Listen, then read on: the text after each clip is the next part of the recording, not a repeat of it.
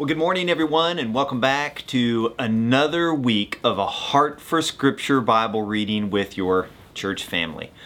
As part of your reading this week, you are going to continue in the book of Jeremiah.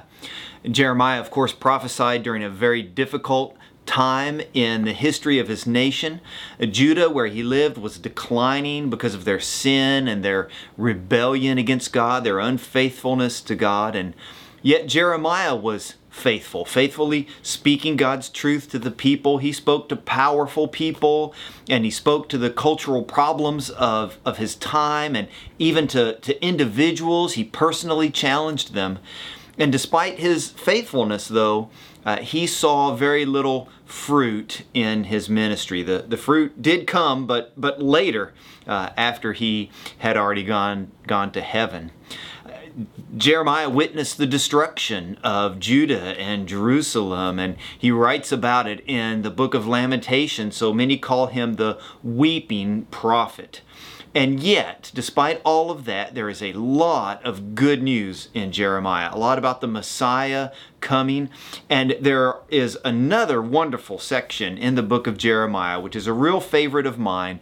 It's in Jeremiah chapter 17. And a lot of pastors and biblical counselors will use this text to help people who are struggling with life's common problems.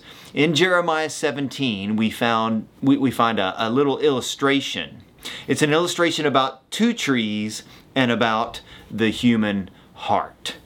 And the human heart is mentioned in Jeremiah chapter 17 and, and verse 9. First, there's something of a negative because we read this The heart is deceitful above all things, desperately sick who can understand it? Now, the negative is that, you know, we, we can't understand sometimes our own hearts, much less what is going on in the heart of another person. Now, it's good to know this because, because it's true. But there's more good news as well. It comes in the next verse where God says, I, the Lord, search the heart and test the mind. So the Lord knows what is going on in the human heart. The Lord knows what is going on in your heart when you are hurting and when you are struggling. Now, the first of the two trees in the illustration comes like, like this. This, this tree represents a man who is, is turning away from God. It's in verse 5 of Jeremiah 17. Thus says the Lord Cursed is the man who trusts in man and makes flesh his strength, who turns away from the Lord. He is like a shrub in the desert and shall not see any good come. He shall dwell in the parched places of the wilderness in an uninhabited salt land. Now, this is a man who has rooted himself into, in, in something other than God. Maybe self sufficiency, maybe other people, maybe some false religion or philosophy, or perhaps, perhaps just pleasure or, or, or wealth.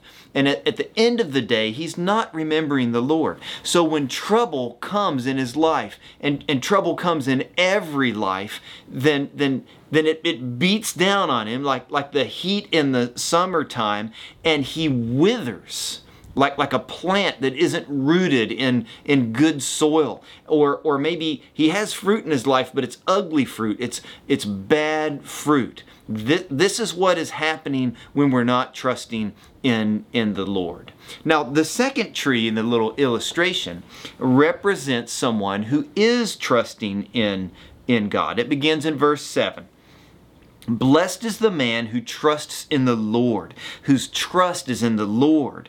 He is like a tree planted by water that sends out its roots by the stream and does not fear when heat comes, for its leaves remain green, and it is not anxious in the year of drought, for it does not cease to bear fruit. Now, notice that this person trusting in the Lord also experiences heat, experiences trouble and, and problems. Life is not problem free. But when the trouble does come, this person who trusts in the Lord, who has good, strong roots, can thrive even, even in the face of difficulty. Even when hard time, times come, there can be good fruit in this person's life, this person who's represented by this tree.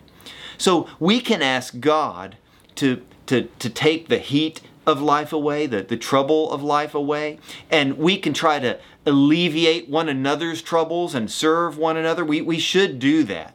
But notice that the man who trusts in, in God, uh, uh, the woman who trusts in God, though he or she may have trouble, they are able because they are rooted in the gospel of Christ and in the Word of God, and they have the help of the Holy Spirit. They are able to be strong even in the heat of life's problems.